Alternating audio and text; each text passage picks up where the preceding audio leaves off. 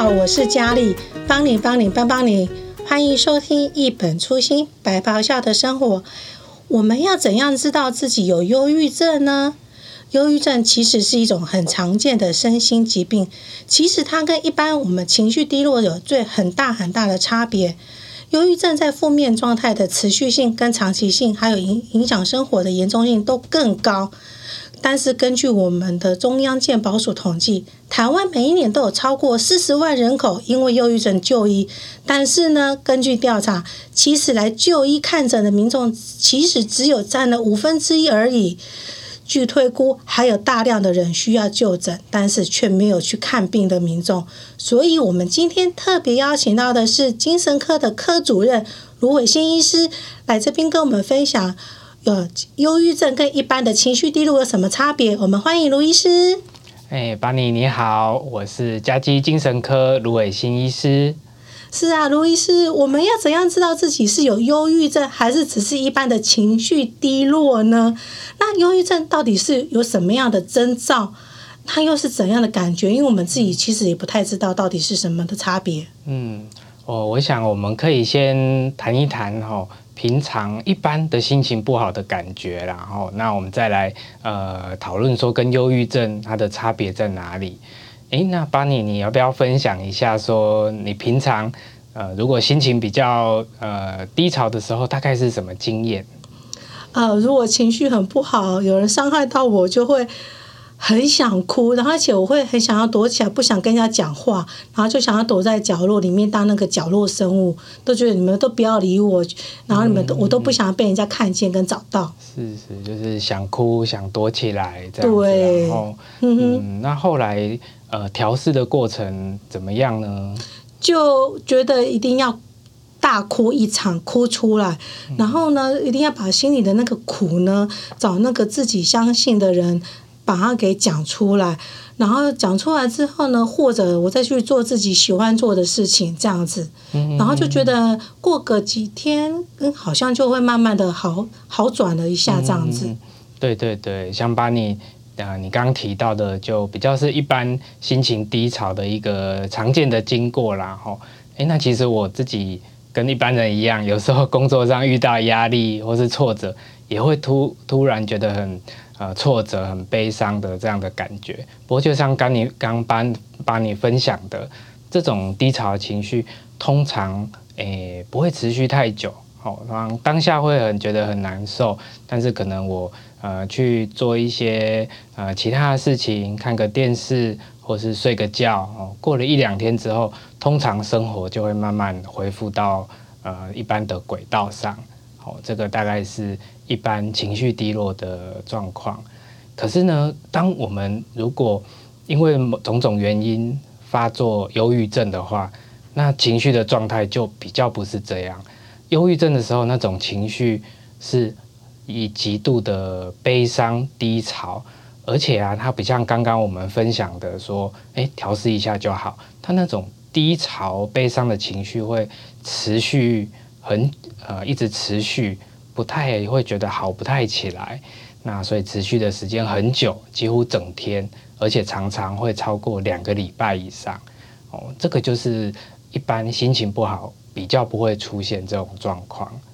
嗯，所以就是说，嗯，忧郁症跟心情低的话，我们可以用简单的呃呃比较，是说就是天数来去看，这样子持续性持续性的。可是有没有一种说，可能说那种忧郁症啊，嗯、是自己有没有感觉到说，哎，我没有觉得我情绪低落，或者我很难过的呢？嗯、有没有那种表象呢？嗯，其实也是有哦。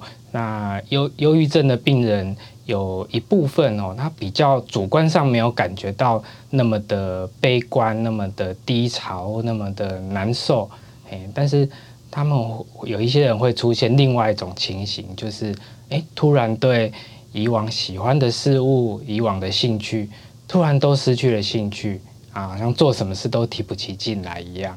哦，那像呃，有些人他们以前喜欢追剧，哦，喜欢出去玩。但是忧郁症的时候，诶，突然这些事好像都变得索然无味，好像，都提不起劲来去做，所以这是另外一部分忧郁症病人会出现的主要的症状。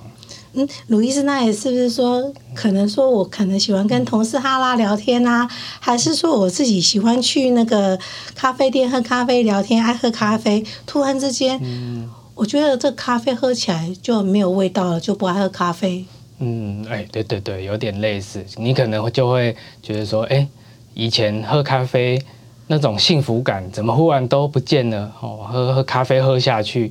也都没有以前那种开心快乐的感觉，或是觉得诶，咖啡也没有那么那么美味的感受，就觉得诶，这一切事好像都都变得这样平淡无光啊，遇到什么事都开心不起来，嗯，所以呃，的确，忧郁症的两大症状，一部大部分的人是觉得情绪极度的低潮，持续的低潮，那另外一半就是像刚刚 Fanny 讲的。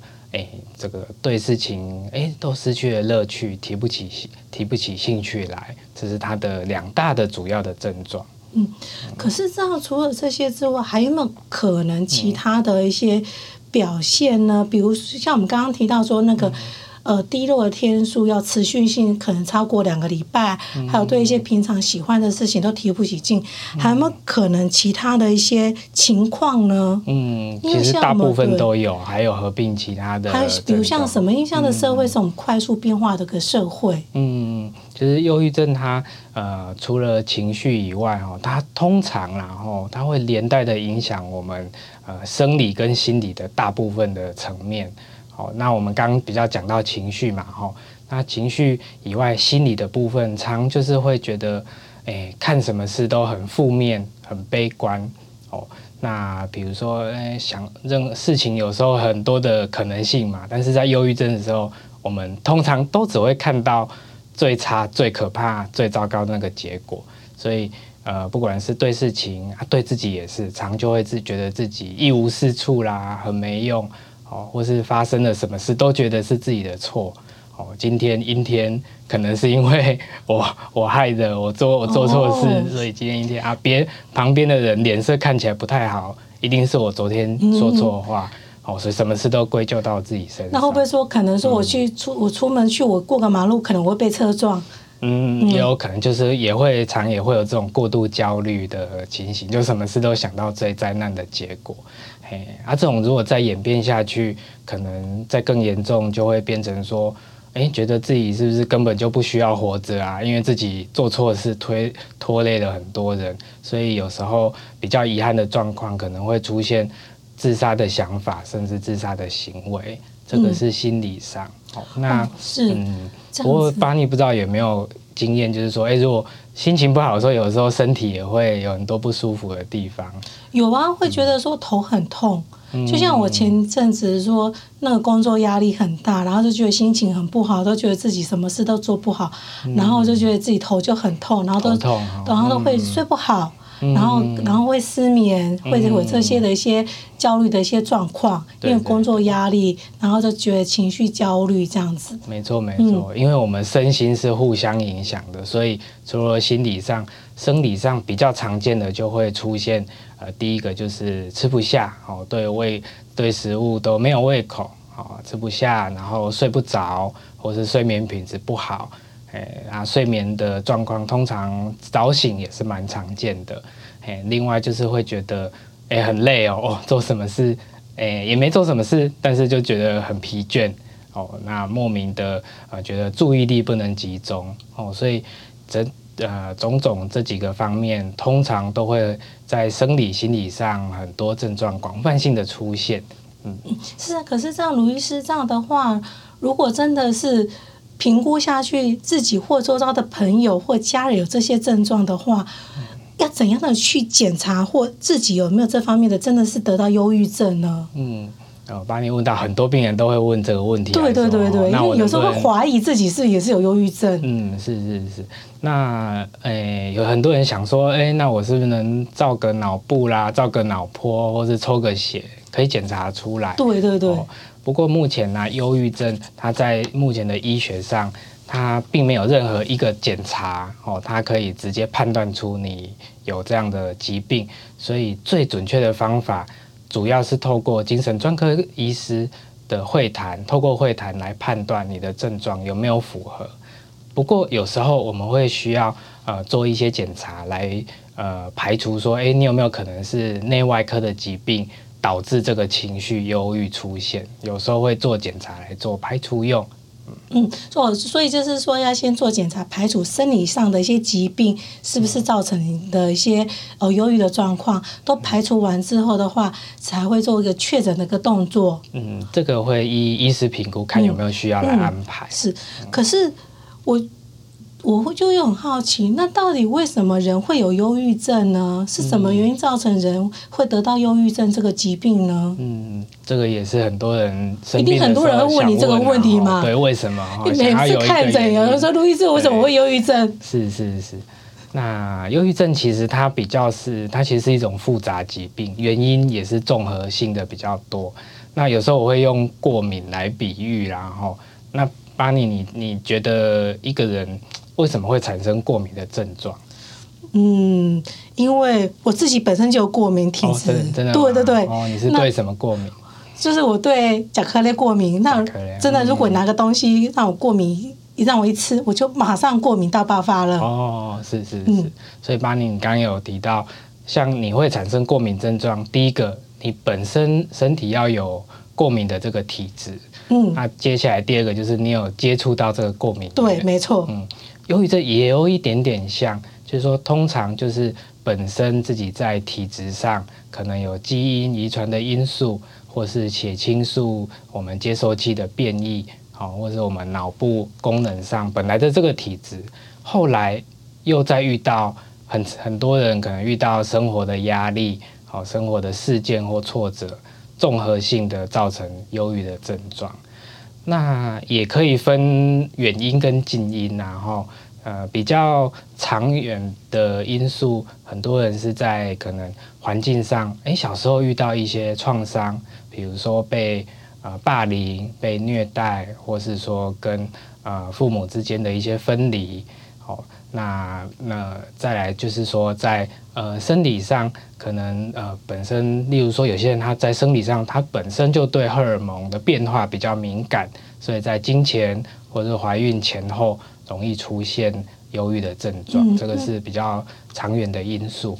啊，长远的因素还有一个就是个性哦，有一些人长久以来思考习惯上就比较容易从负面的角度思考，或是对别人的解读都比较负面，这个就是比较。长久的因素，好，那近比较近期的因素，就像我刚刚讲的，常常是遇到有挫折哦，有压力哦，或是说身体忽然有脑功能的呃连接出现一些呃异常的情形啊，这样综合性的加总起来，嗯，所以。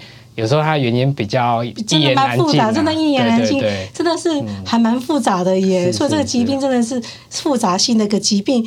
可是这样话说回来，如果真的是呃专科医师是如医师说呃真的说，比如说我哎真的去就诊了，就哎发现说真的是诊断出来说真的有忧郁症这个状况好了，那。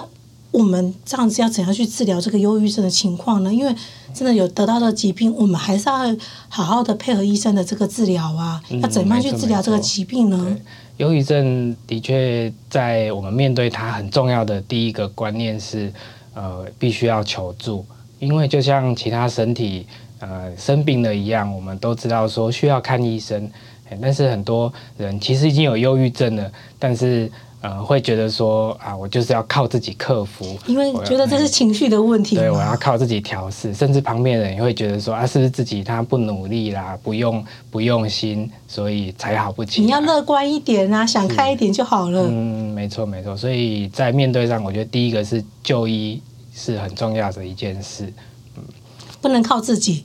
嗯，没错没错，需要协助了。当然自己不能只靠自己。嗯，对对对。可是上去的时候，就是医生通常都会开、嗯、开药物来让我们服用治疗吗？是呃，忧郁症的初步治疗，然后以目前临床上比较呃常见的初步的治疗，主要是以抗忧郁剂治疗或是心理治疗这两个为主。嗯，可是我记得我很久以前有个朋友，他。呃很很久以前他有忧郁症，嗯、可是他服用药物之后，他治疗一段时间，他越来越忧郁，越来越越来越越来越来越忧郁，忧郁到说跟他讲话讲十分钟，嗯、他只有讲出一句话，后来他就去治疗，我再也没看过他了。哦、对，哦、对，所以我想说，像这种好像是很难治愈，好像吃药他也不会好的、嗯、这种的情况，有没有其他的方法可以治疗呢？是是目前其实药物选择是很多元，然后也其实药物也都有一定的效果，但的确就像巴尼讲的哦，在忧郁症上的治疗，大概有接近一半的病人哦，他们即使我医生帮他们调药换药，诶，他忧郁症并没有办法完全的改善，完全的缓解。就是所谓的呃，他好到几乎都没有症状这样的程度，大概有一半的人，他们对药物的反应真的不是那么的理想。这时候呢，就需要考虑再做比较进阶的治疗。还有进阶治疗？嗯，嗯，是是是。那进阶的治疗当中，其实目前比较新型的一其中一种方式就是 TMS 经颅磁刺激。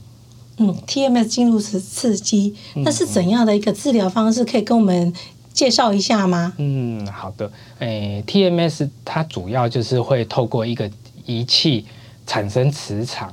哦，那这样的磁场它可以呃穿透我们的头部呃来抵达大脑的地方。那在大脑引发微电流，这个微电流可以对呃一些局部的脑区产生活化的效果。透过这样的方式来治疗忧郁症，大概是这样、嗯。哦，说上听起来是不是说有个？戴戴帽子的感感觉，戴在头上，嗯、然后去、哦，是它是一个线圈，线圈磁场的线圈、嗯、靠在我们的头部，嗯，所以靠在头部之后，它就可以磁场穿过我们的头壳，抵达我们大脑的地方。嗯嗯，我说它那刺激，它可以活化我们脑部的一些神经的一些概念，这样子去治疗，嗯、去刺激这样子。对对对，它主要就是能让。呃，忧郁症某一些功能比较低下的脑区去活化它，让它功能变好。嗯、另外，它也可以调节一些脑部跟脑区跟脑区之间的连接性。嗯、呃，然后另外可能也可以增加一些神经传导的物质，或是神经生长的物质。透过这几个方式来改善忧郁的症状、嗯、哦，所以除了透过说我们可以用口服的治疗方式之外，也可以透过这种外在的治疗方式，嗯、可是就是双可以说双管齐下，嗯，那能够让你的这个忧郁的状况能够可以好转吗？对对对，其实就是多一个治疗上的选择，嗯、除了吃药以外，还有另外一种非药物的治疗方式。对，所以其实也是会鼓励病人，如果药物还可以耐受的话，也还是尽量保持，但是多一种治疗的选择。呃，临床上还有研究上的呃结果看起来，它能提高这种顽固型忧郁症，就是对药物反应不好这些病人，他的完全改善的比率。你这样听起来好像跟一般的哦外科部分的一些方式来看，好像比较没有什么侵入性，就是好像不用拿刀子去也去开刀，好像也不用麻醉感觉嘛。哦，对对对，这这是 T M 帮你讲的，就是 T M S 一个特色，就是我们呃透过药物去呃改变脑部的功能是比较间接的，但是 T M S 它可以让医师直接的去。呃，调节脑部，但是它又是像帮你讲的，它是非侵入性，因为磁场它不会对我们身体产生这个切割啊，或是侵入的这个状况。